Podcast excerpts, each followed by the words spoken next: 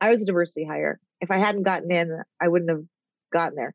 Getting there on the merits is is a ridiculous concept in this business where you can be somebody's brother and get on their TV show. So why why does anybody want to get out there on their on their own?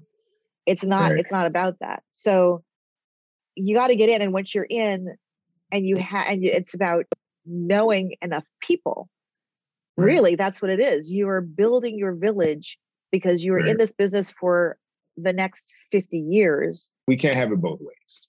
Right. And so right, right. we got to get in there and kill it and know that every time, like for me, I always felt like whoever's coming behind me, like if I stink this up, it's going to leave a stink around the idea of the diversity hire. Yeah. And that will be more challenging for the next person who comes and that's behind, so unfair uh, yeah. it's so unfair because you know the other guys don't have that same thing then it's just one guy who screwed up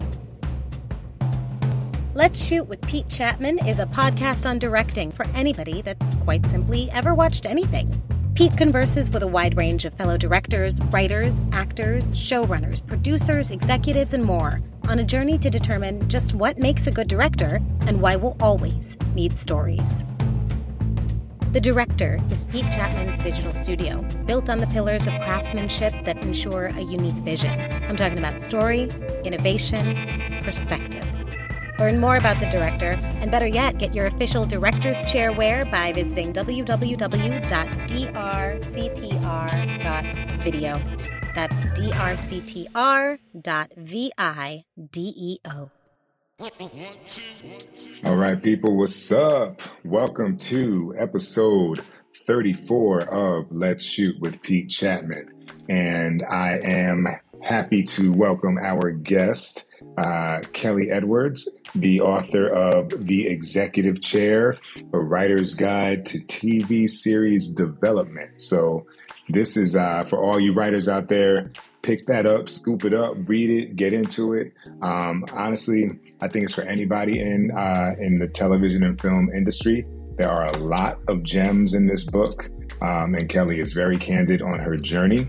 Um, but before we get into the book and the interview with the lovely Kelly Edwards, I will give you the rundown on what's been popping off in my world. Um, let's see, uh, at the time of this recording, because uh, I'm gonna let y'all know a little backstory. I do these interviews um, in bunches when I can, when I have windows of time because uh, time is a, a, a, precious commodity. And uh, after I do the interviews, I wait until the launch of the interview or the episode to do the intro and the outro. So for those of you watching on YouTube, you'll notice the outfit change um, because, you know, it's two different times. But um, as I'm recording this now, uh, I just finished day seven of nine on episode 102 of Reasonable Doubt, and it is going, as they say, somewhere in the world swimmingly. Uh, the cast has been amazing. We've got Emayatzy Corinealdi, we've got uh, Michael Ealy, McKinley Freeman, Sean Patrick Thomas, Pauletta Washington, Tim Jo, Christopher Casarino, uh, Angela Grovey, Shannon Kane, Tiffany Yvonne Cox, uh, who else? I don't want to leave anyone out. Uh, Nefertari Spencer. We've got an amazing cast. They're all um, in a variety of shows that you have watched and probably are watching. Um, but happy about the work we've been able to achieve. Um, feel like we're in a, in a good groove watching these characters kind of come to life with the talents of these actors. And the crew is uh, congealing. And I think that's uh, all part of the beautiful TV production process. Um, what else? Other than that, uh, I recently did a cool bit of press for HBO Max for um, episode five of The Flight Attendant that I directed. Um, and that'll be coming to you soon. I will not step on the release date, but it will be coming to you soon.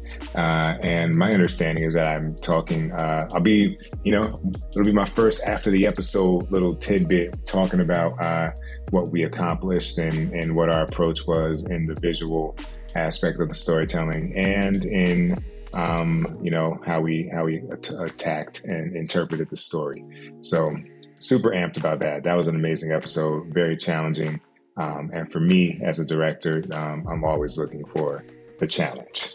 And so, in a bit of a perfect segue, um, I'll loop it back to Kelly. I met her uh, coming out of uh, my short film Black Card being selected uh, into the HBO ABFF uh, short film competition, um, which put $5,000 into the pocket of my production um, as part of being a finalist, as one of five finalists.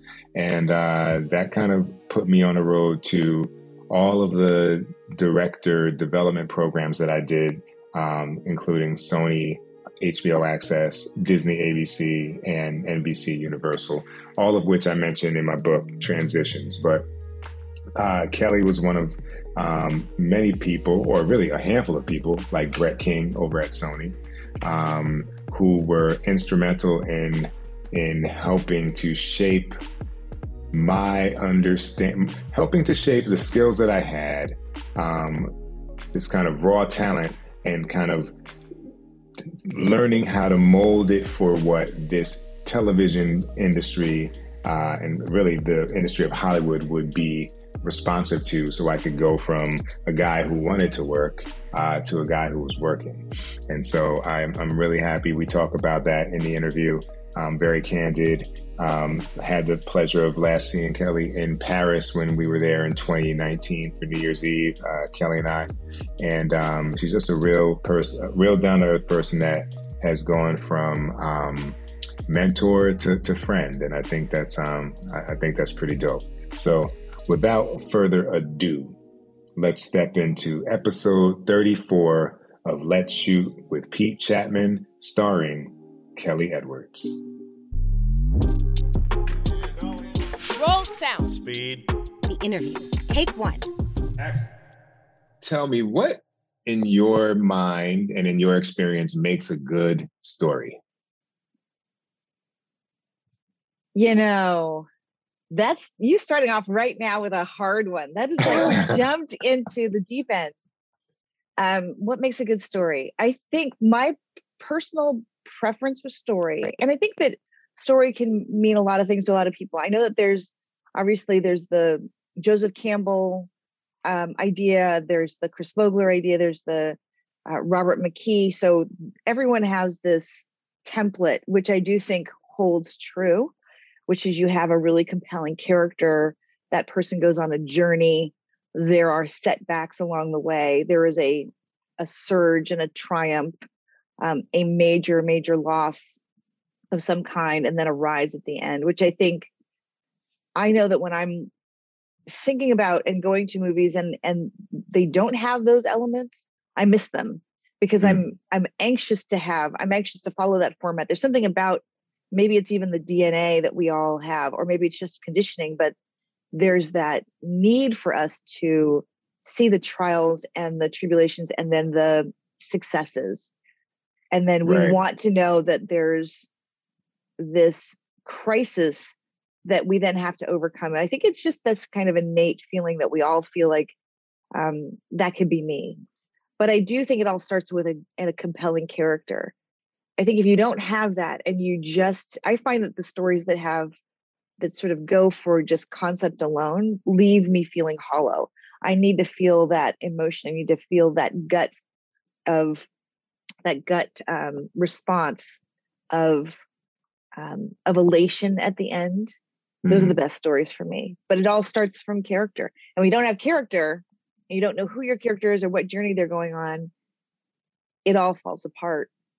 I think in my own writing, I find that that I have to constantly tweak and calibrate and recalibrate. Well, what is the story? What is the most the best way to tell that story? Sometimes the hardest part is knowing that, hey, I thought this great idea and and it should take this road, but then your character goes, no, no, no, no, no, that's not actually the story I want to tell. And their character tries to push you into something else, and you have to follow mm-hmm. that and then leave behind what you your preconceived notions of what story you were trying to tell and really follow it down the rabbit hole. And then you kind of come to the place that you didn't want to come to in the first place, which is it's hard. It's right. hard to it's hard to go there. It's hard to get to the juicy center because it is so you know it's it can be damaging it can be traumatic it can be heart wrenching but it's also ultimately the most fulfilling stories come out of that I feel I feel like writers and actors have probably the a unique challenge in the sense that the actor has to dive into the abyss, the writer has to create it, right? And as humans, we're more or less averse to the types of things that make good stories, right? like we don't yes. want to we don't want to have days like your like your favorite action movie where the world's at stake. I don't want that shit to be Friday. You, you know, exactly. I want to just get up and, and and do the thing I do at 10, 15. Um, so what's the challenge for the writer, you think, in trying to fight this natural inclination to avoid those things while being tasked with pushing their characters into those types of uh, vulnerable vulnerable situations. Yeah, that's the hard thing. I think um, I think as writers, we are conditioned. I actually saw this. I I just last night I was watching. I stumbled across St. Vincent's masterclass. Was not even mm. thinking about it. Never heard of her, and all of a sudden I'm watching her do this whole thing about creating music and almost every single thing that she said could apply to a a script mm-hmm. and in it she talks about sometimes doing those hard things and coming to that place where you are really tapping into i'm, I'm going to see what did she say she said as artists we are porous and so mm-hmm. we absorb and i think and she also said something about and somewhere you all that has to come out so i do think that we internalize we take it in and then we're trying to make sense of the world and we're trying to um, give the world meaning and to share it so that we can be whole but then it also by default makes other people whole. So i think that that that innate need to tell those stories also is the need to work it out emotionally. I right. think we can't help it but it's hard. And then god bless all the actors who really have to put themselves out there emotionally and do that work because then they have to take that information they have to make uh, make it feel real for them and then on the other end of that um, let their guts out onto the right. onto the screen and i'm just like i'm i don't i don't have that kind of courage. I could do that on a on a computer but that kind of courage that's wild you know? Yeah yeah it's beautiful when you see it. Is is what was the first story? It could be a movie or you know family legend, but like the first thing where you were like, oh, that impacts me, or I see what that story is trying to do?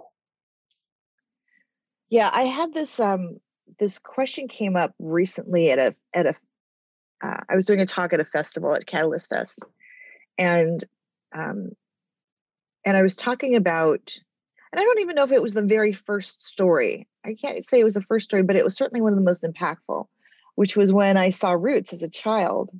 Mm. And it was a an event where the entire family gathered together for every single night. And when it wasn't on, and I think it was like it was consecutive nights or it was like a couple nights and then you know you had to wait a couple days and a couple more nights. But it was so impactful because we had known about the book before it came out. Everyone had read the book.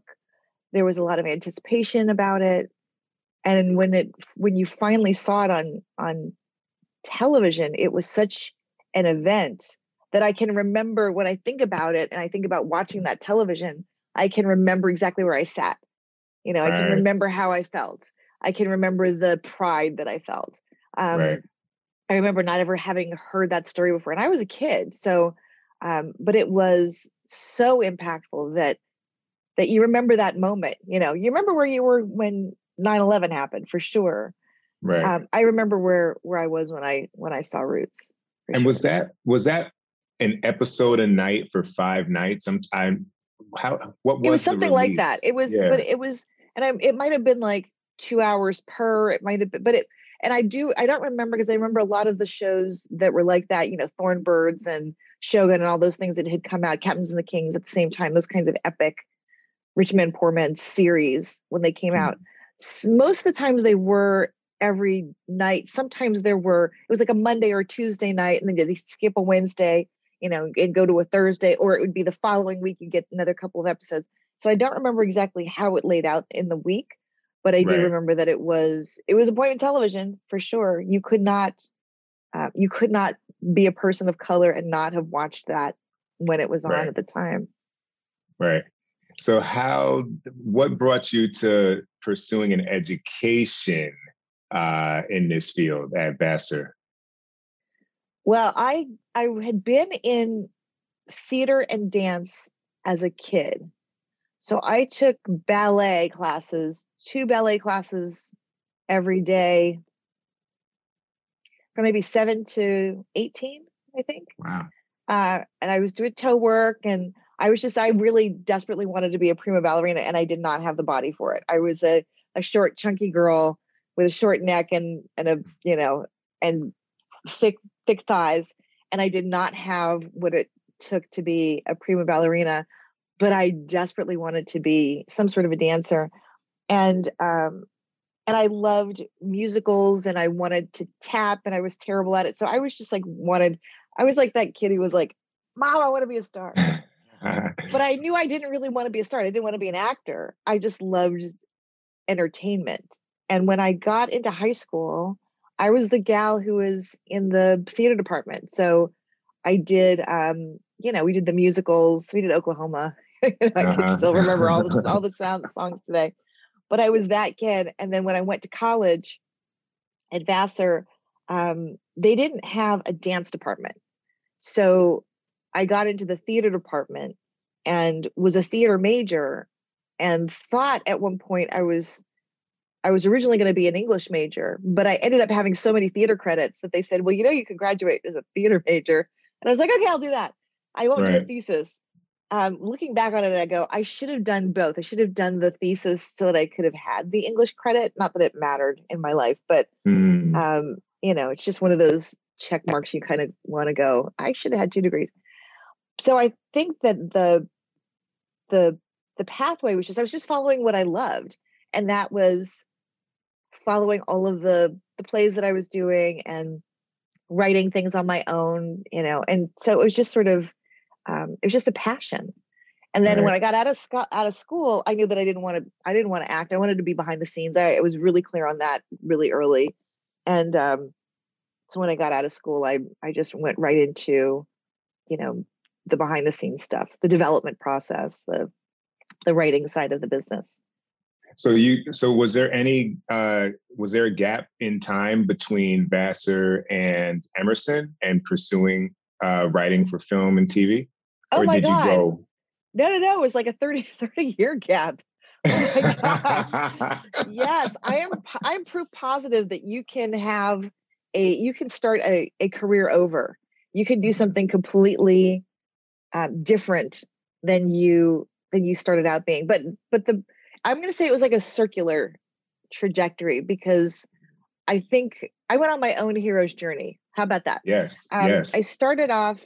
Um, I started off in the working for a uh, in a talent manager's office, and I was miserably bad at it. Um, but I was looking for you know a way in. Wait, and I was can, can we can we start? What what were you bad at? Oh, everything. I'd love to. everything. And of course, at the time, you think that you're brilliant, but I was terrible at it. So um, I didn't understand when people said, "Are you a?" Are what, what do they usually say? They say, "Are you?" Are you detail oriented? And I'm like, Mhm. who cares about details? I'm like, what is that about? And then you don't realize until you hire your own assistant. Oh, that's why it's important to be detail oriented. But I would let things slip through the cracks all the time. I worked for Dolores Robinson. So Holly Robinson Peete's mom was my boss. Um, my friend Mark Kaplan knew Holly from college. They went to Sarah Lawrence together. But I had known Dolores. This is how twisted this this whole business goes back, right? When my mom and I were living in Beverly Hills when I was a kid, my mom knew Dolores's husband. I can't remember his name right now. I want to was it Gordon Robinson? Anyway, she knew Dolores's first husband. They were friends. So I already had had I had her name in my, you know, in my memory bank. But when Mark, who I went to high school with, went to college with Holly, he Huh. got out of college and was working for Dolores for a summer. But there was a gap, a one month gap between him leaving her, as you know, as a summer job, and her new assistant who was starting, I think, in September. And he said, Right. "Would you like to take over for me?" And I said, "Sure." So I went in and I took that job, and on a daily basis, I was screwing something up. I was forgetting to give people, you know, their their um their appointments. I was like, she was always yelling at me for some reason, and she, for me, she was a very formidable, scary kind of boss. And the, in retrospect, you go back and she's like, no, she's just doing her job. She was just trying to get you know people booked. You were the one Right. who was like a, an idiot. So I worked for her for a month. Um, I learned what not to do uh, you know, uh, my I was just so lackadaisical at answering the phones and giving her messages. And yet there was a job open across the, the courtyard, which was working for a casting company. So I went over there and I asked them if they needed, you know, if they needed somebody to start right away, and they hired me. And it was great because again, every single job that I've ever had in my entire life has been a hookup from a friend. So that job then led me led me to um, to working for a couple of writers who were in development. They had just rolled off executive producing um, the the uh, the Jeffersons, and they were looking for an assistant. They hired me, and then I got a really great education in funny, and Hmm. they were sticklers eh, for everything, and eh, and would argue over what sound was funnier and what number was funnier and um, and I just learned. I soaked up everything because I got to type all their scripts, and and back then we were typing on Selectric typewriters, and then we finally got a Wang. So this was Right. like way back in the dark ages. But I got to sit at their feet and hear them talk about comedy, and I never thought I was funny uh, until I got a. I had my first breakup, my first real adult breakup, and then I realized, oh, I'm caustically funny. Like I I really can go with it, but I but usually it's about myself. And I started to really tap into, oh, I'm actually I'm actually not a drama person. I am a comedy person. But it Hmm. was like that kind of winding road of, oh, I I see something shiny over here, let me try it out, and then find something over here. So it was all pretty much within a same direction, which was following the written word. It was kind of following the what does it look like on a page and i was a huge huge reader um, and then i just sort of got into you know the writing of it for myself even though i, I had always written even as a kid um, learning how to write scripts was was just like the whole world just started to open up for me it was really Did great you did you have uh, family support in these endeavors? Were they like, uh, our daughter's out, she's she's writing, or she's you know assisting, or were they like, what are you doing? You know? Yeah, yeah. I'd actually like you to hear answer that question because I feel like I don't we all have those those family members who are like, maybe you should get a real job. You know? We don't understand what you're doing, you know, that kind of thing. Um, for me, my mother has always from day one been my champion. And every single day she will call me up and say, Oh, you're just the most brilliant person in the world. So she she thinks I'm a genius no matter what I do. And I think if I hadn't had that kind of support, for sure I would not be anywhere near successful in this business. My Mm. stepfather, on the other hand, had his dreams crushed at a very early age. And so he, I think, felt concern that I was going to wander into something that I couldn't make a living in, at. He was a dentist his entire life, but he always wanted to be a write, writer. He wanted to be a novelist. And he wrote his first novel in his 70s, late 70s, I think wow. and um and until he passed which was really the week a couple of days before covid before the lockdown here in 2020 he every every time every chance he got he talked about his book his one Yeah. book he'd written other books but they were about dentistry but this was like his pride and joy he'd written some beautiful short stories but he i think was was told by his parents who came out of the depression you know get a real job So when I Mhm. got out of college and I said I want to get into entertainment, my mom was like, "Go do it. Whatever you want to do, we're here for you." And my dad, my stepdad was, uh, "You should get a job as a receptionist. I will make a phone call for you for somebody I know who's hiring." Right. And we had a very big push and pull throughout our entire relationship. We did not get along at all. I think respected each other for sure. But the funny thing is, is that he was always the first person who showed up at every job that I had. He would always come for lunch. He would always, I Mhm. would introduce him around to everybody at the office. It was a source of pride for him. Right. Um, but he was that typical, what's it called? The great Santini kind of guy. He was that guy. Uh-huh. He was the guy Uh-huh. who who doesn't really tell you he's proud of you. He Right. shows you in Right. very, very small ways. And so so we had a very contentious uh, relationship and it made me though go, I have to prove to him that Mhm. I'm that I can do this. And so one of the last things that happened just before he passed away, um, I got a bonus from the last bonus that I got. I think it was it was March. It was actually March. It was the big first week of March of 2020. My last bonus as a as a executive. And I when I told him, I mean, when I told him how much it was, it was a crazy bonus. It was really good. Uh, just seeing the smile on his face, like he was like, I know you're going to be okay. Like I don't have to worry about you. Right. And and that was like one of the last things that we actually talked about. And after that, he he couldn't speak anymore.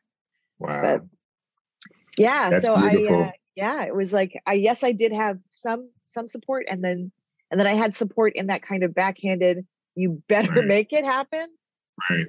otherwise this is going to be bad the- for you. it's the weird thing where like the generations before us i guess they, it was not always expressed with uh clarity it was often i'm protecting you by telling you how horrible it's going to be and how how much you should change your goal um Right. i was right. i was fortunate that And i adjust had and adjust your ex- expectations. Like don't think here, expectations of everything think here. yeah yeah, yeah. but that's the but that's the hard you know it, it- that's one of my favorite scenes in uh quick tangent but in pursuit of happiness when when will tells his son like you know oh you you're not going to be that good at basketball you know and then he like checks himself and he's like don't ever let anybody tell you anything like that like that's Right. them speaking to themselves you know Right. um, but for us, and the reason I asked if you had that support, it's like in this industry, what we do is without a clear path and often requires, you know, uh, just some financial wizardry to to make it. Um, I just wonder. I, I know that so many people stop along the journey before they reach their goal and it's not that they wouldn't have reached it it just maybe lack the support or lack you know they can't graduate with six figure debt and go be an assistant you know for five years so um i was just interested in knowing how that kind of came together for you because it it seems to probably propel this whole hero's journey that you've had yourself Yeah. Yeah, I I think too I mean, you have to have a relentless amount of optimism and enthusiasm and just Mhm. this dying need to do something. And I kind of say that if I wasn't I was if I wasn't doing what I'm doing now, the the creativity would burst out of me in some way. Even if I was in a you know, working as a banker, I would be doing something that would it would have to come out and I don't know what that is. I don't know why. I don't know why some of us have that and some of us maybe we have different kinds of needs and outlets. Maybe it's if you're a mechanic, you are your artistry is your is your ability to work on, you know, electrical mechanical things. I don't know. I don't know. And I don't understand when people don't have it. I had a friend of mine recently say, she said, "Oh, you know, you when you think of when you think you want to do something, you could just go do it." She said, "I I admire the fact that you have a dream." She said, "I never had a dream." Hmm. And I went, "I that's the saddest thing I've ever heard anybody say that you never had a dream, that you never had that desire to do something, whatever Right. that is." Yeah, I, and I would I wonder I wonder who beat it out of her. you know, because Yeah. it, it had to be there at some point, right? Um, uh, yeah, this turning sad, I guess, but uh, well but i think again again it's it's the conversation i think we all have on a daily basis about fear yes, because we have to fight the fear we have to every day get up and go yeah the world's going to tell us that we can't do it. They're going to shut us down. They're going to not buy our project. They're going to deny us the job or the promotion or whatever it is. The world's going to try to tell you all the reasons you shouldn't do it. Right, um, but you need to have that one thing of why you should. That's that speaks so strongly to you that yells at you every day to wake up and go do it. So i do think that that's what that has to trump everything and i think for me for sure it started yelling so so loudly at one point that i couldn't shut it up and I had to do it, even though if it was going to be a huge leap off the end of the gangplank. Hmm. I had to do it, and I'm so happy I did because I do think that if I hadn't done it, and I always wondered, what if? Boy, that's Right. a terrible way to die. That's a ter. Like I feel like tomorrow I could get hit by a bus, and I would have literally felt felt. So long as I had this last year, I would be fine. I'm good. Uh, I love that. I love that. I don't like the bus part, but I, I love I love the. I, I- that's that's the whole point of the journey to have that feeling. You know, um, I do want to, and I want to get to the book and to this pivot, but uh, let's kind of just take the the the steps between uh working with Dolores Robinson and then being an executive like how what was the journey there what were you navigating in act 2 of the Kelly Edwards movie Yes, but before we do that, can I ask you a favor? oh Because I yes feel like I feel like I trampled on something. You were about to say something about who was in your corner, and I and I Ah. stopped you with something I said. So I want to go back to that. Oh, uh, for me, you know, I think I was, I think about this often. Um, I think about nature versus nurture, right? I feel like um, I have no more eloquent way to say it, but I, I, I'll say like if my circumstances would have been different, um, I probably would have been a really, really good drug dealer. You know what I mean? Like, like really, really successful, not not flaunting it, you know, staying afloat, and people are like, "That's the guy," you know, um, because I kind of always was very like deliberate, um, and I can remember even things going through life where like literally times where I'm like five or six, and I'm like watching the adults like, "Why y'all doing that?" Like that that doesn't make sense, you know. Like you're not gonna get what you want. And so, fortunately, um, my mother, my father, everybody was really supportive of it. Um, I don't know if it if my OCD kind of really deliberate methodology of trying to get there helped. You know what I mean? Because uh, it was clear that I had no other intention. I only applied to one school, and I had no intention of going anywhere else. And then, you know, after that, it was like, I'm going to make this movie. And I spent six years raising the money. And I'm living in the house at 25 years old, you know, trying to do this thing. But I that's never, normal. Now, that's living normal. in living at your house at your parents' house till you're 25, it's pretty normal. yeah. You're ahead of the But curve. I was I was a pioneer, I guess. But it it's I but I never felt like oh you better hurry up or oh they don't there's no support. Um, I think I had a I had incremental moments of proof that I was committed to doing what was required of me, um, with no misconceptions about how hard it would be.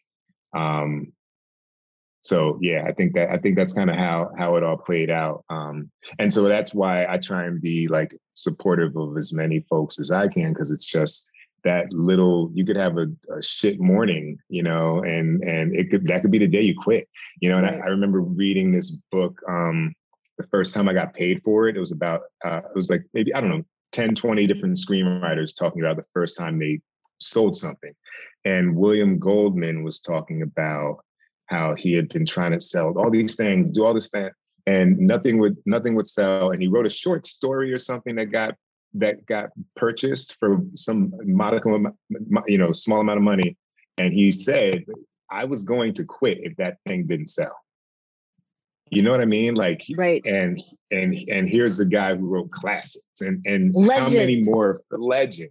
How yes. many more of us are walking around like this? You know, the the failures in our own hero's journey because we we stopped. Yeah. You know, so that uh, uh, that's the long-winded answer, I suppose. No, I I love that. I literally just talked about William Goldman yesterday. Huh as probably the most probably impactful most brilliant writer mm. i read princess bride when i was young like i mm. just everything he did was just brilliant but also i have a moment too where i was working in features as a I was in a I guess I was a story editor working for Gary Marshall's company and I was trying to get that next gig. His his his job was coming to a close. He was shuttering his office because he was going to go be um, a director for hire. He didn't want to develop anymore. Mm-hmm. And I had gone up for five jobs, and all five jobs I got a call, literally one at a time. They said, "We loved you. You were the person we were going to hire, but we hired someone's, and it was a relative." Hmm. Five times in a row, cousin, brothers, son, whatever it was, five times. And I thought, well, this is a cosmic joke and this is terrible. I'm going to, I'm done. I can't do right. it anymore. And I thought, look, here I am, little brown girl in this business. I wanted to be a writer. I couldn't get in the room, even though we were doing a show that was about two brown guys and there was nobody of color in the entire writer's room. Um, and I I was really disheartened. I was looking around the the the the business and going, there's just no place for me there were no other major women of color at any of the studios in development. The only one that I ever knew of was Linda Morris, who was working for Eddie Murphy at the time. There was nobody else. There was nobody I could model my career after. So after I got that fifth rejection, I said, I'm going to go be a teacher because the best thing that I could remember at the, up to that point was eighth grade English class. And I was like, mm. I'm going to go teach eighth grade English. And so I filled out the CBEST, I took the test, filled out my application, and I was literally about to, I was walking to the front door to go put it in the mailbox when I got mm. a call about a job at Fox. And I had applied for it. I told I was told that I wasn't going to get it. So I was like, okay. And it, by the way, that was I was again, it was a friend. It was a friend the situation. The people who were hiring were trying to get his, their buddy in. And I was like, okay, then this is not for me. The universe right. has spoken. And as I was walking to the mailbox, my uh, the phone rings in the house. My roommate picks up the phone, and she says, "Kelly, it's Fox." so literally, so the the universe was like, "You're you're you, come over here. It's right. over here." Right. You know, you were looking in the wrong place, but we got you over here. And I think just like William Goldman, and I'm sure like a lot of other people in this business, it just takes that one. It one takes that one to to do an about face, and then and then you're on the road. So you got to so what wait. Was the, what was the Fox job? The Fox job, and I and this I can get you to from point A to point B, but the Fox job was uh, I was a diversity hire. I was the first minority manager of the comedy department. So Peter Chernin had just started this whole program called Minority Managers, and he hired, I think, four of them over the time that we were there. I don't think they hired anything after after that. But there was one in comedy, one in drama, and two in current mm-hmm. at Fox, and I was the first. So, um, so yeah, I was the diversity, I was the diversity gal. but it was it worked out, and I just got in there and I worked my ass off, and you know, and then kept getting promoted, which is awesome but the to to answer the because i don't think it's a very interesting trajectory but the the the list of jobs so many of them from dolores's office through casting company through working for don and jerry and then i did a series of assistant gigs between um, film and tv working for morgan creek um, uh, which is joe, joe roth's company at the time and then I worked for Steve Towe and a guy named Rick something or another. I can't remember his name. Rick Schwartz, I think, for Disney um, when they were CEs over there on the feature side. And all the while, I was reading for New Line. So I was reading um, nine scripts a week for New Line and doing coverage just that I could make rent. And then I was going back and forth, just like in little little tiny jobs. And then a girlfriend of mine that I knew from high school said she was going to work for Laura Ziskin. Did I want to go work with her? And at that company, I ended up getting my first promotion into story to story mm-hmm. editor, and then I went to work for Gary and became his story editor, and then I went to work for Fox, and then at Fox I went from manager to director to executive director, and then my boss at the time, Tom Nunan, went to run UPN, and he took me with him. So it's just like Got this it. little bit of you know, bup, bup, bup, bup, bup, bup, bup. and then I ended up running the comedy department for UPN, and then and I loved it because I got to make those decisions about well who gets to come in here and pitch and what are they pitching? And then what are we going right. to buy? And right. i think for me the strength of that and the the responsibility was amazing. I had a lovely lovely i loved working there. I got to set the tone for my department. We had friday parties in my office. It was a place where people hung out um, it was a really great collaborative sort of feeling.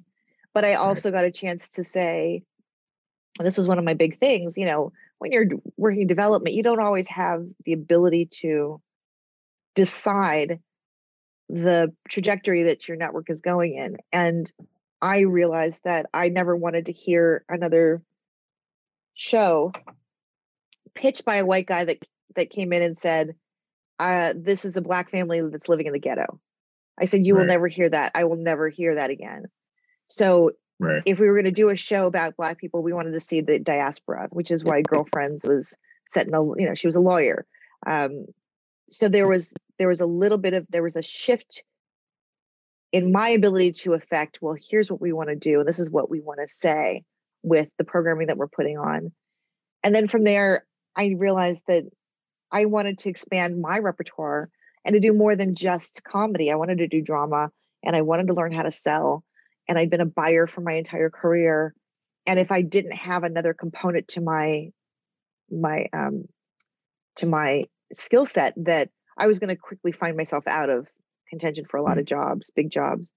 So I went and uh, and partnered up with a guy named Jonathan Axelrod, and we had a deal at Paramount for about six years. And in that, I learned to sell from, I learned how to sell from him. He was a master salesman and would often sell things that didn't exist. So I was like, yeah. I want to know how to do that. So he'd go, he'd call me up and he goes, Yeah, I just talked to the folks at CBS and we just sold something. And I was like, What did we sell? He goes, I don't know yet, but we'll figure it out. So he was that kind of guy who could talk circles around anybody. He right. was very, very old school Hollywood, just the most fun person to work with. Um, and I learned a lot about, you know, how to be in a room, how to sell something in a room, you know, um, and then how to, uh, and then I brought to him a whole, so he, he was like a generation of, of executives ahead of me and he'd run ABC comedy department before I even teamed up with him. And so he knew a certain level of, of exec and I knew the, the up and coming execs and the mid strata. So we were a good team because we could hit the whole town. And then right. after that, um, I took a job at NBC Universal working for the diversity department. And it was my first real foray into diversity. And I had I had no idea that all of the yelling and screaming I had done for hmm. decades, um, trying to fight for people of color in the room, either in casting sessions or or in um, you know getting them hired as writers or directors was going to finally pay off where right. I could actually do that on a macro scale. So they hired me right. to do diversity for 20 different networks under the NBC Universal banner. And it was a big ass job and it was a lot of fun. and I was on the road a lot and and had a huge, you know, just a huge amount of scope and and ran the diversity council. So I had all these you know presidents of divisions you know sort of i'm going to say reporting into me because they they really were sort of we were i was leading their workshops and their um, a lot of their diversity efforts right. but that it was a it was a great gig, a re- really great gig. It was less creative probably than I was used to, but boy, it was impactful and and interesting.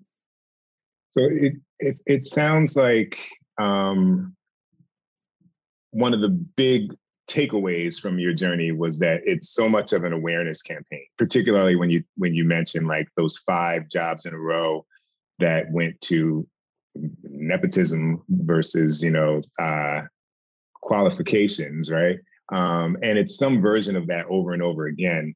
Um it sounds like the diversity um work that you were spearheading was really creating awareness for a different type of storyteller right um to swing it back to directors for a second, what would you say were or are the biggest challenges in getting uh, emerging directors who are not white into the industry? Um, well, I think we all know that, that you know, in order to get a gig, you got to get hired. And the problem I think we found all along, and I've always said this for years, for for decades, just because it's obvious, um, is that there have to be enough people in positions of power to hire, and people who are not afraid to hire.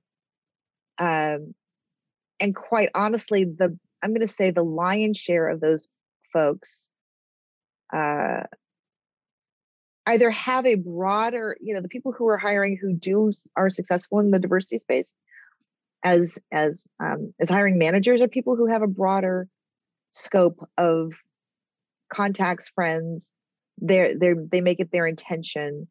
You know, it's it's really easy in this town because people are moving so quickly to just go to your friends. And if your friends right. and your contacts are all white, and you don't get out there, and you don't have people who are at your house who look like the rainbow, you're going to go for the what's easiest you're going to go for the person that you've you've worked with a thousand times. The difference is is that brown people have a variety of people in their in their friend group. We are naturally our our friend group look very differently. Um, it might be because of where we work or where we live, or the fact that we've just seen and we have a comfort factor with with everybody that and i think i, I think we see each, ourselves in each other's stories so I can look at a Latino story and I don't feel like it's their other. Mm-hmm. So I do think that it's it matters who's at the at the top, who's hiring. And I think what you're seeing right now is there's becoming a a shift. Yes, of course, George Floyd helped everything. George Floyd was a you know was the the gasoline on which the you know everything sort of starts to to burn around us. But we also have major studios now being run by women of color, people of color. Um, we're getting some really key, great um, positions of power. We've had some in the past, not not like this, where I think it's it's starting to impact. Look at Bella Bajaria, look at Channing Dungey, look at Pearlena Igbokwe, um, look at Tendo Nagenda, like some of those people, Nigel Kirkendall, who are um, Vanessa uh, Morrison, like look at those people where they've come and the fact that those people are not going to be afraid to make those hires. So I think we're now mm-hmm. in a different place. I hope we're in a different place um, than we've had than we've been before, where it's been a little bit of a struggle. And I said this on Clubhouse uh, about a week ago, which is um, this is true. And I and I'm I'm not the person who will mince words. I will probably I kept I used to always think I was going to get fired by my company because I'm the person who just says it all. I don't care. But the truth of the matter is in my entire time of working as a as a creative person i have never had your manager's hmm. calling me. Um uh never had to have a diversity conversation with a person of color. Right. they, they bring it to the table they usually offer it first. They're usually hey this is what it's going to look like. The stories are integrated the crews, the cast, it's like I never have to have that conversation. I've only had to have that conversation with people who are not of color. So why is that? Why right. is there that deficiency? Why is there that that that blind spot? Why is it and why is it that we are always focusing on well what are the brown people not doing to get there when it's really not their issue? That's not their Mm-hmm. issue. So if you are finding that your crew and your cast is all white, then you have a problem. Then you have a you have to go meet people. you need to you need someone to introduce you to a whole bunch of new people because the world just doesn't look like that and you're losing audience. You know, I deliberately do not watch shows. I had a hard time with West Wing. I did not show up to West Wing for years because that pilot was so white. I was like, Mhm. you can't have all those people.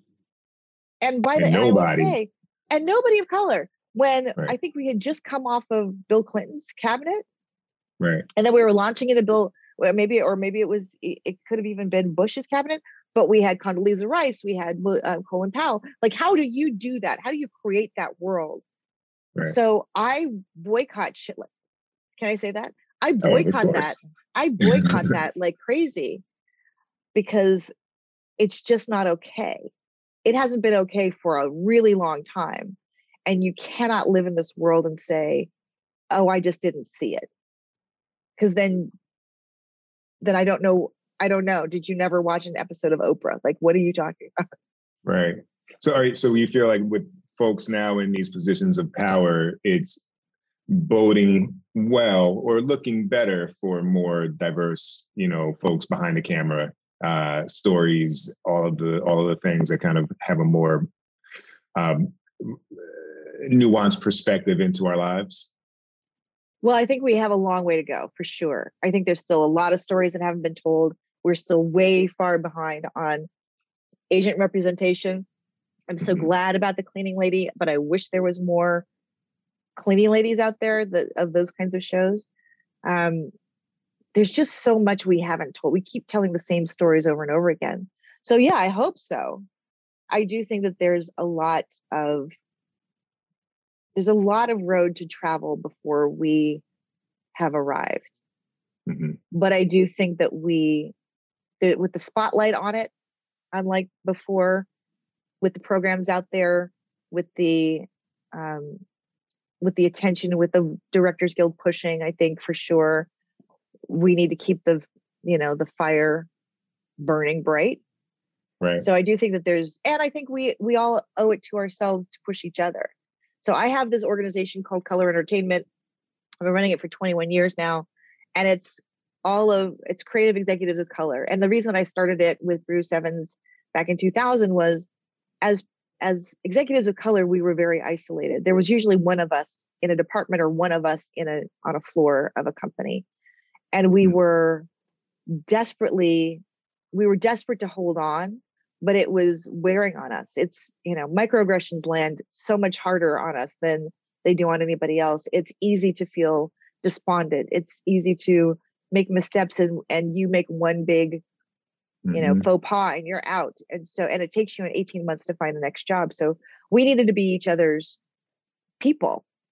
And the way that the business worked at the time i think it's less so now because agents have less power than they used to was you had to go to through an agent in order to get a job. So i couldn't call abc if i knew that the head of programming job was open. I had to call someone at uta or icm or whatever and they had to put me up for the job. Well those people didn't look like me. None Right. of them. So who was i going to go to for a recommendation? They were going to have they had their own people that they were going to whoever that they'd been working with but they weren't representing me and they weren't representing any of my friends. And you can still say today if you look at the rosters there's probably there probably still a lot of imbalance and inequity in terms of who they have on their roster how many people of color they have on their rosters. So it was really really tough. So we had to do it for ourselves so that i could then call on someone else's behalf to get that gig. I think we're still dealing a little bit in that but it's it's getting better we're sort of sidelining some of that process but um but i i saw after you know so many years of of of all of that how this whole business works so during through the color entertainment group we have the facebook group and everything and i'm constantly challenging our people and Right. saying well, what Latino director have you put up for something lately? And recently, I just posted something about they picked, they selected three people for some program. Can't remember what program it was, but it was like some big announcement. And so I said, well, let's make all these people superstars. So Mhm. how are you going to bring them in? Are you going to bring them in for a meeting? Because Right. we know that that's going to then cascade into other activity and they're going to rise up Right. just in the way that there's a back channel that happens with all the diversity folks. We always get together So- and and talk once a once a year. How do we Right. how do we circle the wagons around this director and get that person up the food chain? Right. Well, I, I feel like uh, I may be a case study in that. Uh, uh, and I tell folks all the time how influential, important, and um, game changing it was to be in HBO Access uh, to help kind of galvanize all these like random skills I'd acquired over all the years and experiences and, you know, running my own company and whatever. But like, I needed, I benefited and I needed someone to kind of help me say, okay, all these things are floating. Let's p- grab them and put them into the pot and, and turn the temperature up to the right, you know, level and put these ingredients together for like a meal that's called a TV direct, you know?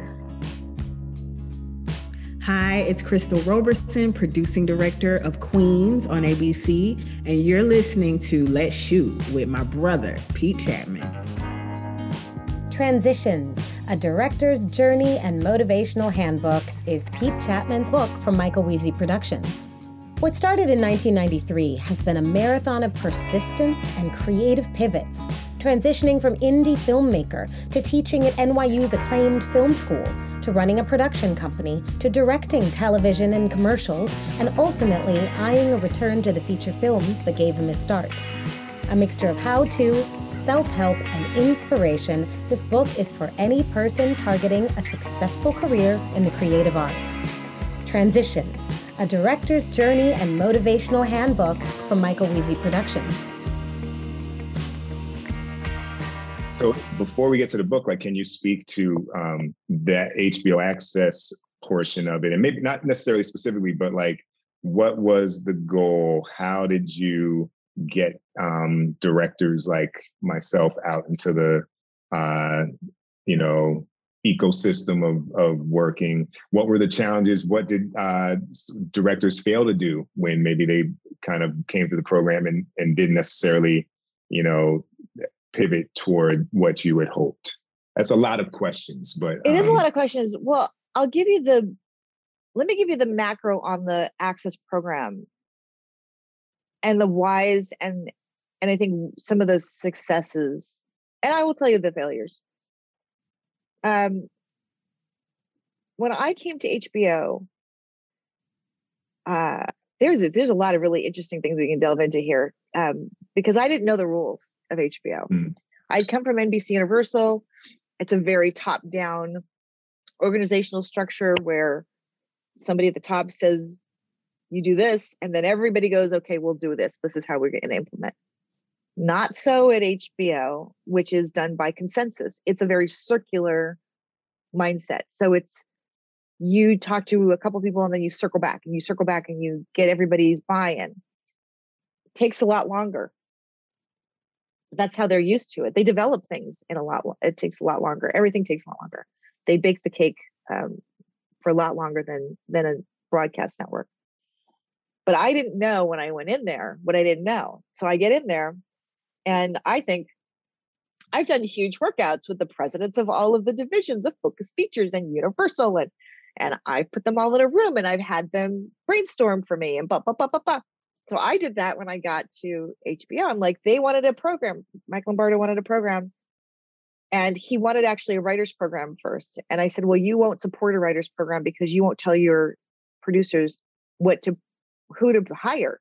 I said, So what if I if I create eight great writers who've got great samples and then or nurture or mentor um and then and then you don't hire them on your shows and by the way you know hbo had so many fewer shows in general right. i said then next year no one's going to come to the party i said so let's not do that i said until we've decided how we're going to implement a writers program. Let's start with the directors program that you already have going that's supposed to we were supposed to spend $300,000 a year according to the agreement that we had with the DGA. We didn't spend nearly that much, maybe 50k. Mm-hmm. And so that and it was only a shadowing program and it was every other year. So it was like this weird stuff was happening not really happening kind of thing. Nobody got nobody booked sh- jobs or anything before I showed up. But we had some amazing people. We had Nisha Ganatra in the program before I showed up. Ryan Coogler was in the program in theory. He, he never actually sort of did the program. But we had some amazing people in our program. And and yet there weren't they weren't there was no after that. And then the and then was not happening. So I said, let's go back, let's figure out what we're gonna do. And I go, okay, this is a program for a company that has so few slots, almost every show is directed by one director. You know, the Knick was like one guy, Steven Soderbergh. Like there was just no room for anybody. So how do right. we make it a value add and how do we develop people? And so I presented Lombardo with this this new thing and I said, look, at HBO credit matters. So why don't we shoot a short so they can get a credit? He's like, okay, let's do it so we gave we could had a little bit more money in the budget but it was pretty close to i think 300000 was what we used the first year so it went up to 450 to shoot these three pieces god bless um uh effie brown because she was our first producer on it who just made made a made magic out of nothing we had no budget and mm-hmm. then we had kimberly browning after that who i i call the wizard because she can make things materialize out of out of thin air but we had these great producers and we just decided to shoot something. So they wrote and directed their pieces. Um, the following year, we were able to do a writer's program. And again, most of it was going to be we're going to develop these people and then throw them out into the universe because we don't have a place to necessarily pipeline them into, but they deserve to be out there. And with the HBO name behind it, that's maybe that's enough. So that was our our idea. That was our mantra.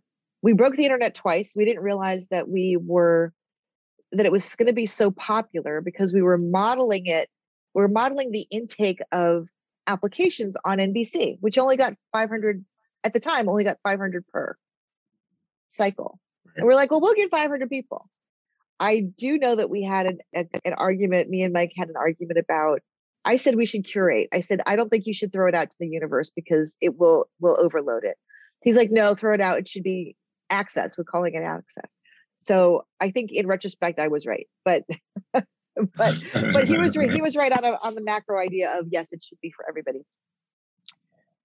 So that was our first couple years, and then that second year was well, since we're developing a piece of material, let's have the writers write it and then produce it through the directors program. And so it worked really well for a couple years.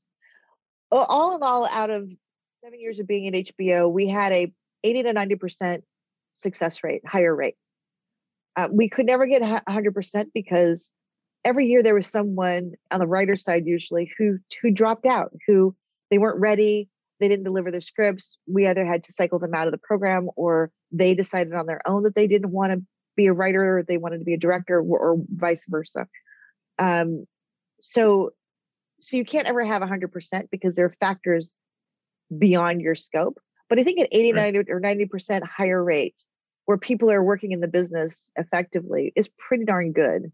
That's amazing. And I think the the secret sauce of that is twofold. On the writer side, it's we delved really, really um, specifically. We drilled down on truth and emotional content, and your ability to tap into your personal stuff and put that mm-hmm. on the page. We went didn't we didn't really look at structure as much as how much of you are on that page and how bare are you going to make yourselves. Those things always popped 100% they were the ones that popped. And then on the director side and i think on the writer side as well it's not only are we bringing these people into the program but we have to wrap our arms around them constantly and continually so it's mm-hmm. it's not you're not just in a program for a year you're we're following up with you we're introducing you to people constantly we're expanding your level of contacts we're we're using our um, network to further your career. And that is the thing that every program, that's why these programs work. You know, Mhm. I've I've I've said this before. People people get very oogie about, well, I don't want to be the diversity hire. I was a diversity hire. If I hadn't gotten in, I wouldn't have gotten there. Getting there on the merits is is a ridiculous concept in this business where you can be somebody's brother and get on their TV show. So why why does anybody want to get out there on their on their own? It's not Right. it's not about that. So you got to get in and once you're in and you have and it's about knowing enough people. Right. Really, that's what it is. You are building your village because you're in this business for the next 50 years. It's such a you small town. Uh-huh. you, you can't have it both ways too because I, I I probably have a similar argument where people are like oh well it's a diversity hire and it's like okay let's let's say the first that that somewhere along the line it was a straight up we want a black dude or a black person for this slot of 10 or 20 i don't fucking care right like because now i'm in and i'm doing it. Right. Now, if and then if I do a good job, then it will beget other work or it will help someone who wanted to hire me before but didn't have the argument. Now they can use that the fact that another company or network or whatever hired you and they'll say, well, he just did, you know, blackish. Maybe now he can do a typical over here Right. with us, right? And you know, the flip of it too is like if they're being compelled for whatever reason to try and diversify their slots of directors, well, that's what we wanted in the beginning, no? Right, right. right. So, so then when someone's getting it, like, because I've I've had things where it's like, oh, well, they're looking for a woman to direct uh, uh, in this final slot, and so you know it's not going to work out for you this time. That's great. I, I, I it, like we, we we can't we can't have it both ways. Right. And so Right, right. we got to get in there and kill it and know that every time, like for me, I always felt like whoever's coming behind me, like if I stink this up, it's going to leave a stink around the idea of the diversity hire. Yeah. And that will be more challenging for the next person who comes And that's behind. so uh, unfair. Yeah. It's so unfair because you know the other guys don't have that same thing. Then it's just one guy who screwed up. Yeah. Yeah. It's it's a this is a crazy thing. It- There's so many barriers and so many hoops and so many and I've got so many diversity executive horror stories to tell that maybe one day will fill a book. But it's it's crazy. I had I, I had one of my first conversations I had at NBC Universal was with a successful it was a, it was going into a second season and they were hiring directors. And i had to have a conversation about you had all white director male directors on your first year conversation and, and i said to the and it was a young new a new writer. And he'd been taking the advice of his studio. So his studio mm-hmm. had been sitting over people and i had to have that conversation too. But he says um, i said so how was your your first 13 episodes? I said did everybody hit it out of the park? And he goes no i got he goes maybe 50 50 Mhm. and i said i i bet you i can beat those odds. I said because every single person i send you is going to be stellar. So and then he ended up doing a better job second season. But the problem is that we have to go in there and fight for it Right. we still have to explain why someone of color is is as good or if not better than the person that they you know they were tap tapping because they were buddies of somebody. It's also ridiculous isn't it? It's you work your butt off. I actually had a woman i don't i think i could tell this story.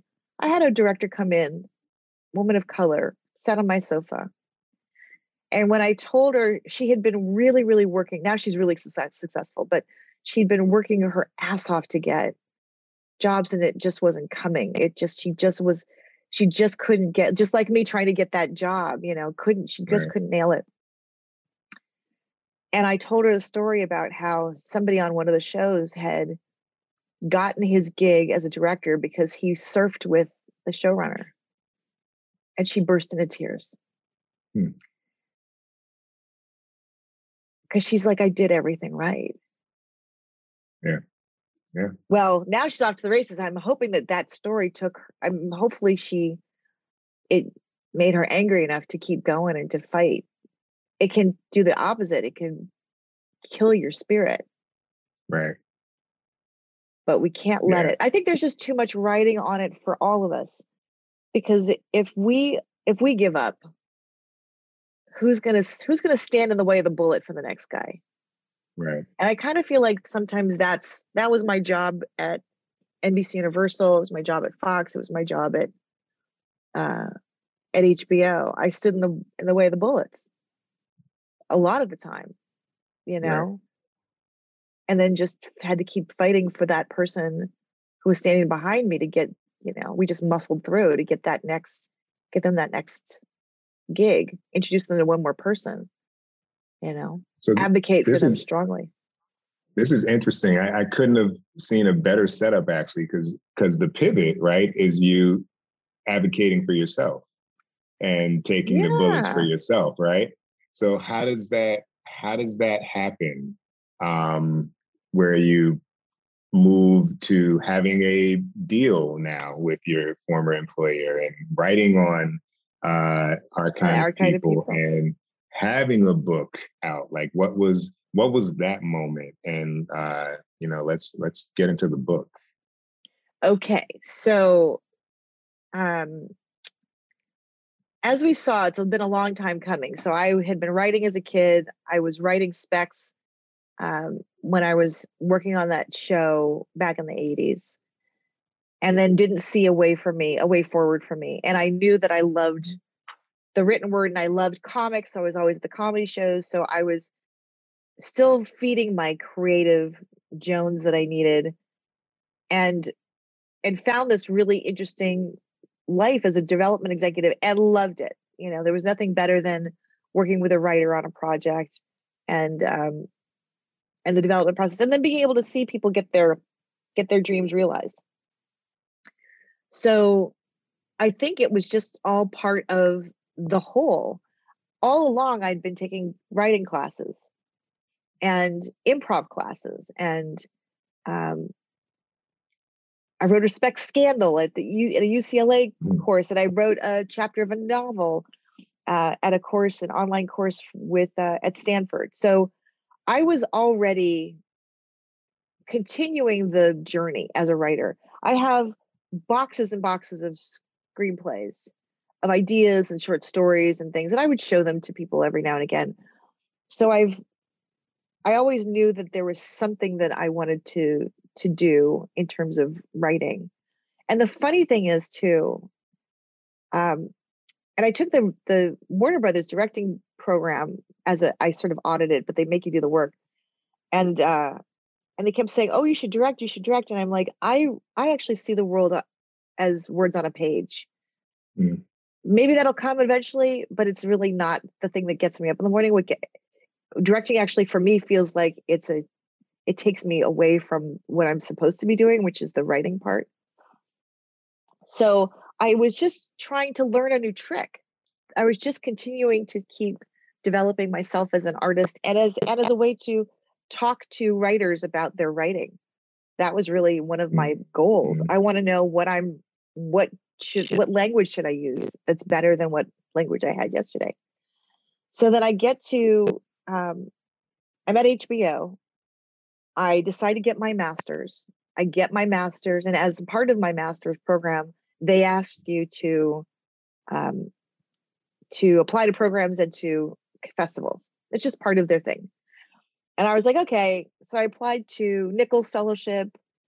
I applied to like a couple other things, um, and I applied to Sundance, and I got she, I got pretty far in Nichols. I want to say, did I I certainly semifinals. I don't remember if I got finals. I got down to the the like the last, the last whatever thing is, and um, and I got into Sundance, and I had a panic attack.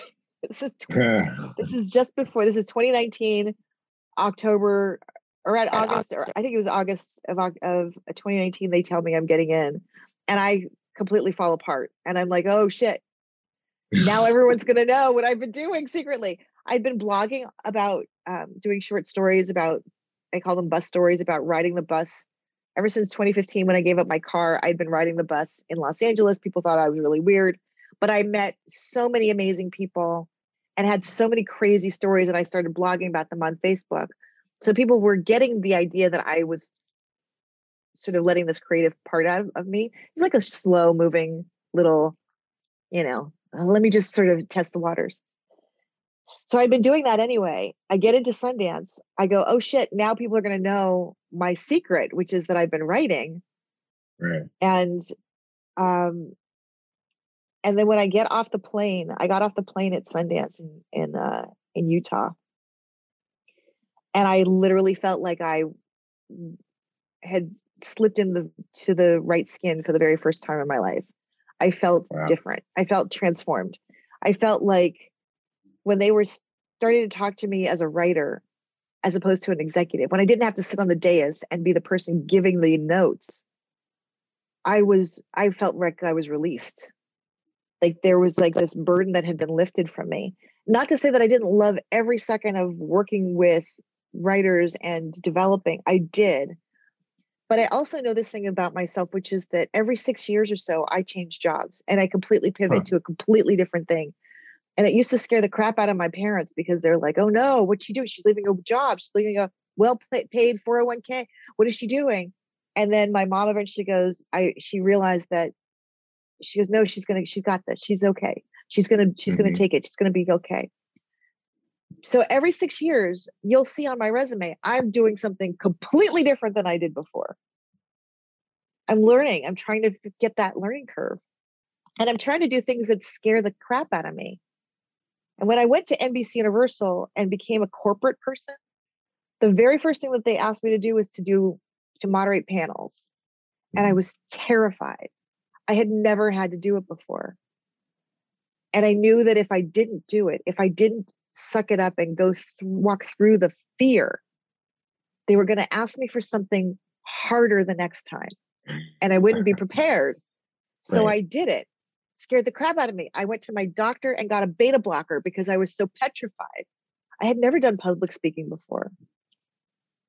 And I took that half of a beta blocker and I called my uncle, who's a minister, and I said, Pray for me. And I never asked him to pray for me. I said, Pray for me. And I got through it.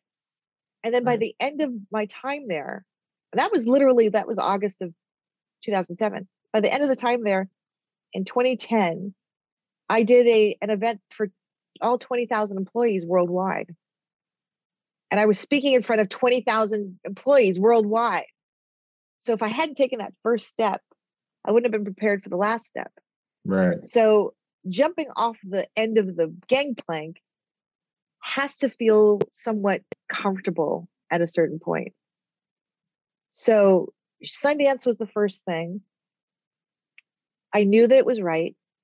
Top of 2020, they uh, Warner Brothers, Warner or Warner Media asked me to to re-up for a promotion. And without hesitating, I said no. I was so clear at that point. It was so evident that every fiber in my body said, no, you have to do something else. And I said, really, I said, look, I'll just, I have 18 months on my contract. I'll just write it out. I go, I can do this in my sleep. I'll just write it out. And they go, what? Wait a minute. Why don't you take this deal? We'll give you a deal. By July, middle of July, I took the deal. And uh, a week after I took the deal, I had a book deal.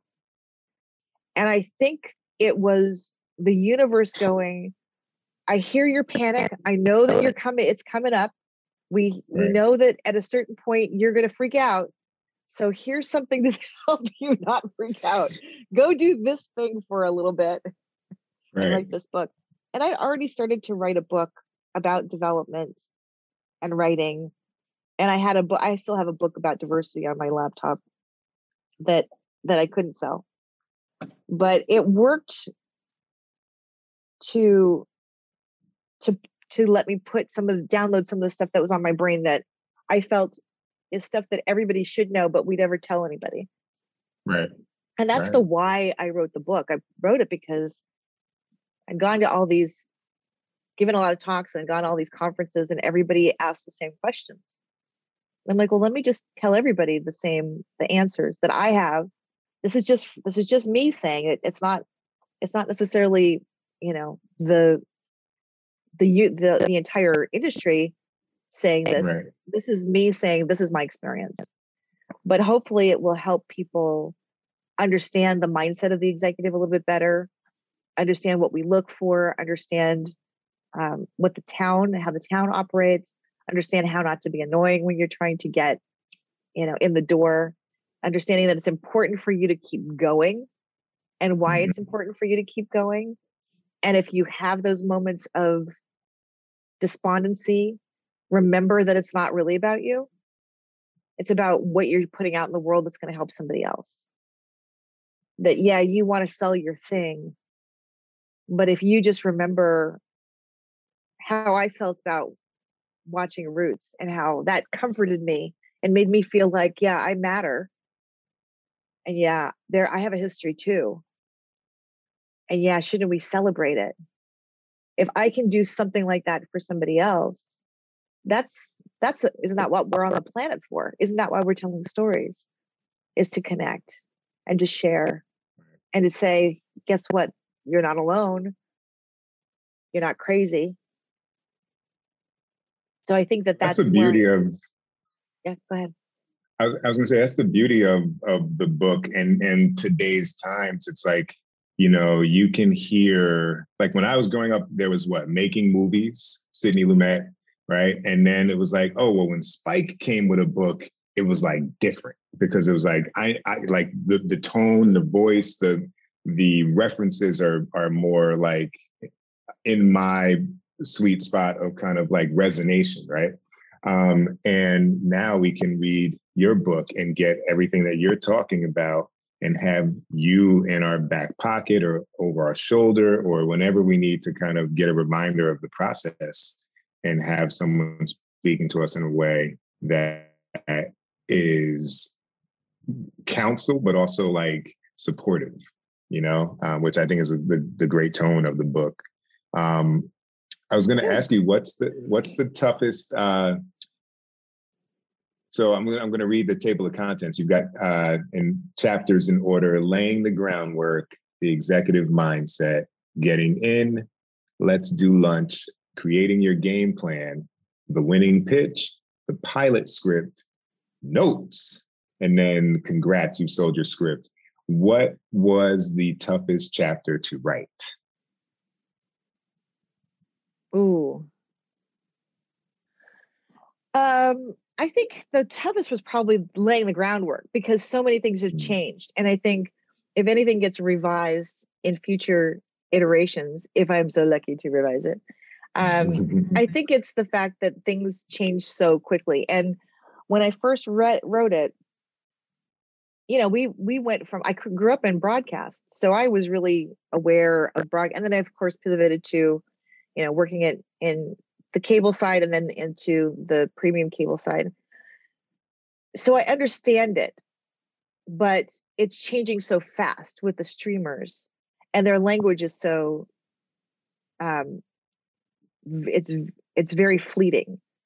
And I've even heard I've even heard of people talking about in my MFA program, they would use terms that we don't we don't really use um, in daily life and so i was really cognizant about not trying to to over promise you know terminology that that's not going to exist tomorrow right. and right now and i had just had conversations with people at netflix and, and at amazon about the terms that they use about their about their um their audiences but they're still trying to figure it out so trying to capture that in a book in a chapter was hard because I guarantee you in about two years, those terms won't exist. Just right. in the fact that, you know, Netflix didn't exist like 20 years ago. So we're dealing with such new things. And I think that we're in for another shift. Like the ground is still shifting underneath us. We're still in quicksand. Right. Nothing is is safe. And if you've seen how quickly we moved from cable was king for 30 Mhm. seconds. Cable's no longer king.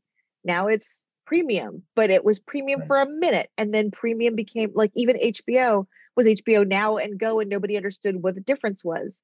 Well, Right. one was, you know what I mean? One was if you had a package and one was standalone, but we didn't understand it. And then we went from that, even internally, we didn't understand it. And then from that to HBO Max. And then, Right. and then That's a, I don't even know how to credit myself because I'm like, I'm like, did I do HBO's the flight attendant or HBO Max's the flight like in the in the bio? I don't know what to say. yeah. yeah. You know? Yes, yes, yes. Well, technically it's HBO Max because it wasn't developed at HBO, it was developed at Max. But now those things are converging, right? Right. So if those those things are converging and and again, there's you know, who who even knows? Who who even knows?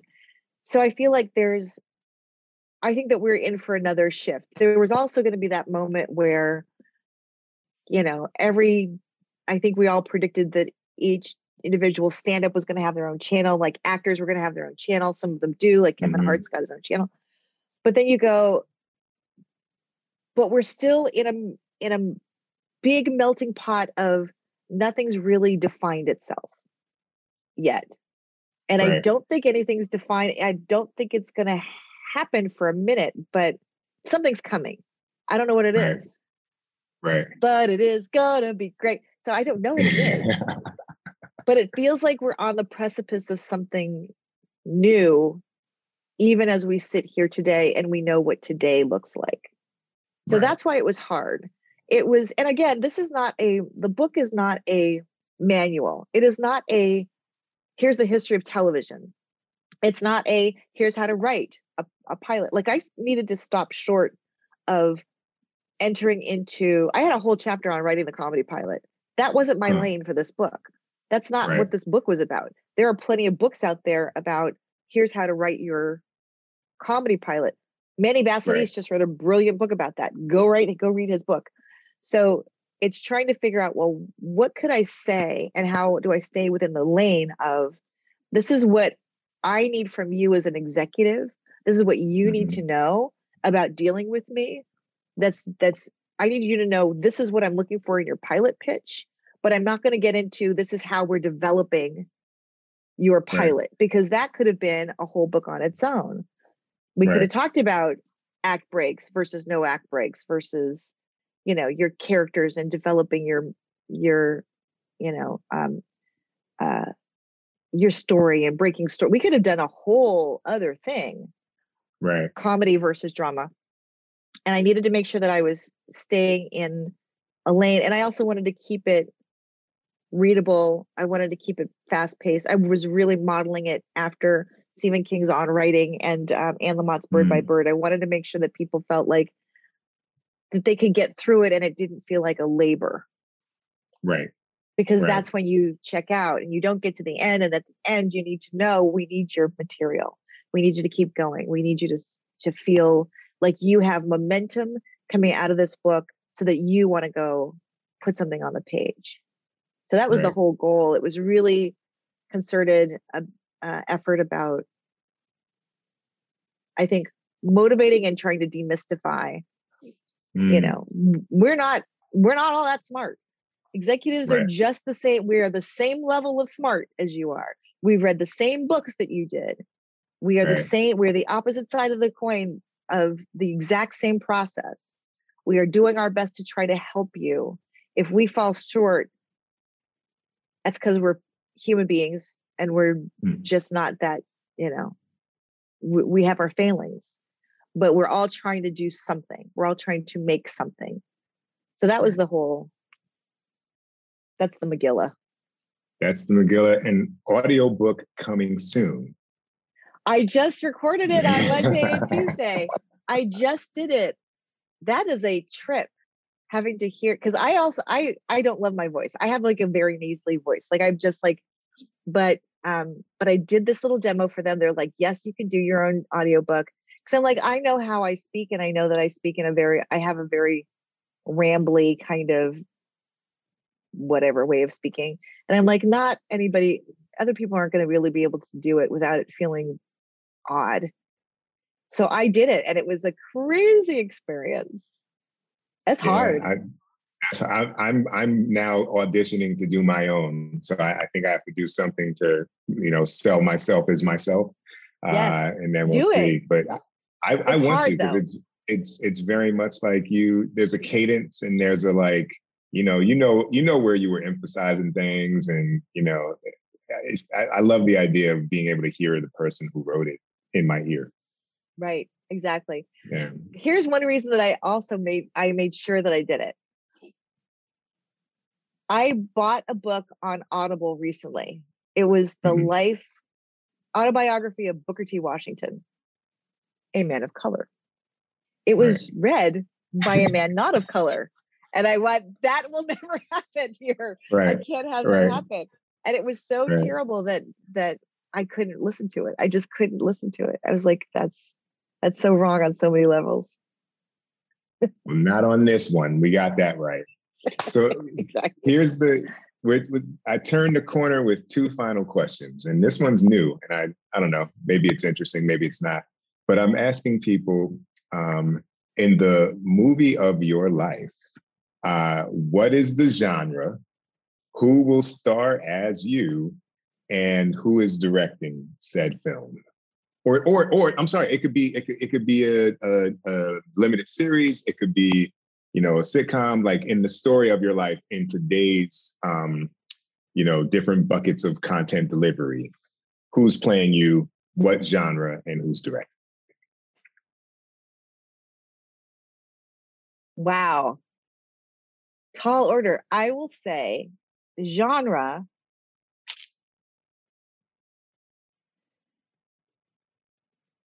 Hmm. I'm going to say it's there, certainly in the comedy vein.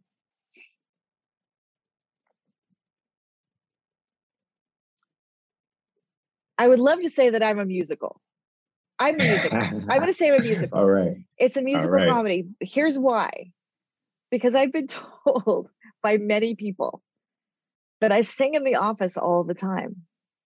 I have virtually no recollection of half the time, but people, somebody used to say, Oh, you used to sing opera all the time. I'm like, That doesn't sound like me. But I was mm-hmm. constantly singing in the office. I used to have, you know, in the old in the old days in, at Fox, they would put a, a plastic pad, you know, underneath your chair so you could roll around on the carpet, right? All right. And I was right, always right. doing like a, a break dance at a certain point where I'd go, big finish. And then I would tap dance and do this, right? Right. So Right, it would right. have to be a musical comedy. That's a that's the weirdest question. I love it. Who would direct? Um do the, can they can they be dead? Because it might be Busby Berkeley. Yeah. Um Yeah. uh who directs the best musical comedies these days? It could be dead. Busby Busby's a good choice. it has to be somebody who really understands the action of a musical where you feel like Mhm. you're in the middle of it and you're moving along with it so it might be I don't know enough of the maybe whoever did singing in the rain i don't remember who that was Okay. um, Okay. and then who would be in it? Okay, everybody for my whole life has said, and I'm I'm so uh, um, grateful for this um, comparison. But they always said that Vanessa Williams. I look like Vanessa Williams. I look nothing like Vanessa Williams, except that we're the same color generally. It'd be Vanessa Williams because she can sing and she can dance, um, and she's a brilliant actress. So I would go Vanessa Williams. There you go. I love it. Coming in uh, winter 2023. I need a then, story uh, though. I need a story. well, it, we just sold it. We just sold it. We'll figure it out. I, will find it in the Um, executive chair. exactly. And then the last one is um, what three qualities um, do you think that someone needs to make it in this business? And I'm sure it's been touched on in in our conversation, but like if you were to just extract and say it's like, you know, boom, boom, boom, what are those three characteristics or qualities? You need for sure you need strength. Hmm. Emotional strength. You need resilience. And I say strength because it is, I find it's hard to keep going. It's hard to, and again, let me go back to the thing we started talking in the beginning, which was the St. Vincent masterclass. In it, she talks about, and again, every single thing she said is stuff that we've all said before. So it's not anything new, but I just love the fact that she did say it. She was so vulnerable about all of it. And you, we will all constantly tell ourselves that we are worthless and that we don't know what we're doing. I don't know where that comes from. I don't know if we've seen so many movies that that just when somebody gets something good, they're they're kneecapped, right? It's always like, hey, mm-hmm. something's gonna go great, and then up she trips and she falls on her face. We're always right. expecting that fall. We're always expecting the bad thing to happen. And so we tend to to work out of fear. We tend to live in in that place of fear. Don't get too comfortable. Don't don't rejoice too much. Don't don't ex- don't don't um, acknowledge the good things that are going to happen because something's going to tear it apart. And so we right. we tiptoe around our lives and we don't necessarily live out loud and to the fullest. So you need strength to be able to barrel through regardless. And you need that resi- resilience to keep going even when you do get kicked in the teeth because you will get kicked in the teeth. But if you don't take it mm-hmm. personally, if you don't, if you, because I think we all take it personally, we think, oh, that they didn't call us back because they don't like us. It's not has nothing to do with you. It's that they're doing a thousand things. They're off in their own movie, living their own life, and you are a footnote in that scene. You are not in their scene.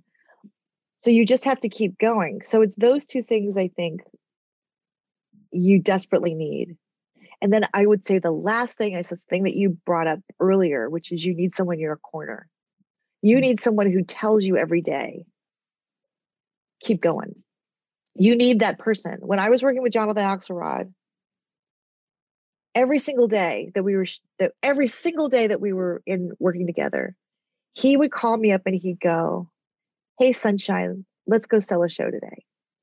Hey mm. sunshine, let's go sell a show today. Every single day. I could not get up and do it without hearing that every day because it's so hard. You're willing, you're going to get a no 90% of the time. We keep right. at it like little crack addicts because we know that that 10% mm-hmm. is there, that we might win at the roulette table one mo one time. And it's isn't that crazy? It's the most joyous, brilliant thing about this business is that that little glimmer of hope will keep you at it. Being able to tell that right. one little story is that you desperately need to get out of your body. So I do feel like having somebody could be your mom, could be your wife, could be your mm-hmm. baby that you look at and you go, I'm going to do this for her. I'm going to make this world better for her. But there's there's those three things I think and I think that I feel terribly bad when people don't have someone that soft place to land, that place that's going to go, no, no, no, you're not insane. No, no, no, that's a great idea. No, no, no, you are actually good. I love how you wrote that sentence. I love how you wrote that dialogue. Like we just need that little, when we hold on to that little grain of something, it matters so much. When you when so, so when you do a wonderful piece of of uh, you do art and you make art, you take someone's writing and you make art out of it, Pete that's you need someone to tell you thank you for that art. And i hmm. think when we don't have that it makes it so much harder to get up and do it again the next day. Right. i i agree 100% emotional strength resilience and support. And sounds like acknowledgement even. Yes acknowledgement. Acknowledgement right? Yeah. um well, Kelly Edwards, this has been awesome. This this goes in the category of uh, someone that I already knew who now I know better because of the podcast. Um, and, I and love your podcast. Great. I love Thank that you, you. do Thank this too. This is so important, and I love that you not only do your you have the most interesting people on your podcast. So thank you for including me. but that you allow them the time to have a conversation that is Mm. so much more in depth. You know, you really go to that place where let's unpack, you know, who we are so that we can share that with somebody else. I feel like it's a different kind of storytelling, right? It's a different kind of connecting. Mm. So I don't know why you started this, but I love that you did it. And I think you are, as you know, I'm just, I'm really one of your biggest fans. And unfortunately, I feel like I have way taken way more credit for you than I deserve to because as I was hearing some of your other podcasts and hearing all the sh- stuff that you've done before, I'm like, oh, I didn't really do that much. I totally didn't do Well, that much in, in the in this in the the book of of your life. But I want to. I'm thankful to have this little tiny piece of it. Well, well, I, and I and I will say, and uh, there are two things that I'll, I'll I'll leave the audience with at this moment. Um, there was a time when I came into your office and I saw my name on the whiteboard, and I think you had East Coast directors and West Coast, like, and people like that were that maybe had gone through the pro- program or or or maybe not. I don't know if I had at that point, and it was super affirming for me because and I don't know if I was meant to see it, but I saw it and I was like, I don't know if I'm on any of motherfucking whiteboards anywhere. So like this, this right here is is huge, right? And and then the other thing was, and I think we've chatted about it when we worked on our 30 second pitches. And like, here's who I am. And like, you know, the fact that like all of our meetings are predicated on being able to clearly communicate who you are while taking the time to craft something that's honest but strategic in connecting you to what these folks have to say with their show. And I had done all of these things for all of these 15, 16 years before I came into the program. And I was very self deprecating about it, or thought I was. And you were like, You sound bitter. And I was like, I guess I fucking am bitter. Yeah, I, underneath it all, I am. But I've, I've chosen to uh, uh, adopt this technique that really is not doing what I think it's doing. And when I tell you, like that pivot, just extracting the self deprecation out, just made it a clean, this is who I am, what I'm doing, what I've done, how I see the world. I honestly feel like that coupled with, you know, other things picked up along the way was when things began to click. Because I knew that I could just go into a room and it ain't about who's on the other side totally. It's about me having researched that and presenting the best self I can. Um, so I can go from program to, you know, hired. So it, it's, you know, it, what you've done with the programs and with your advocacy and now with the book is monumental. And you'll probably never know all the people for whom it made a, it, it provided a pivotal moment for their journey. So thank you. Oh, thank you. That was lovely to hear. I appreciate that.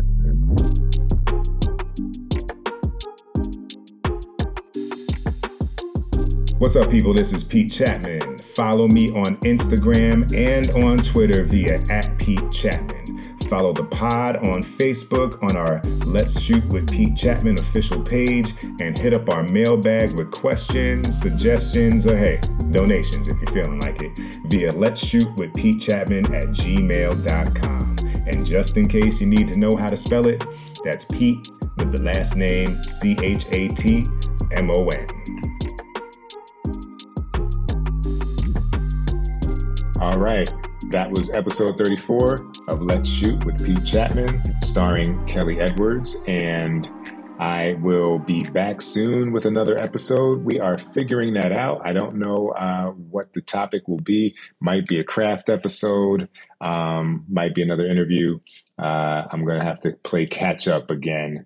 Like uh, I mentioned in the beginning of this pod, that I do them in bunches, and my bunches have run out but I'm back on it. I'm wrapping my episode uh, uh, two of Reasonable Doubt on Tuesday, and uh, that'll give me a little more time to start reaching out to folks and um, lining them up. So if you happen to know anyone that I should be interviewing, you know, hit us up. Let's shoot with Pete Chatmon. Uh, that's the Instagram handle, or hit me up directly, Pete Chatmon on Instagram or Twitter. And uh, as always, y'all, stay safe, spread love, and keep creating.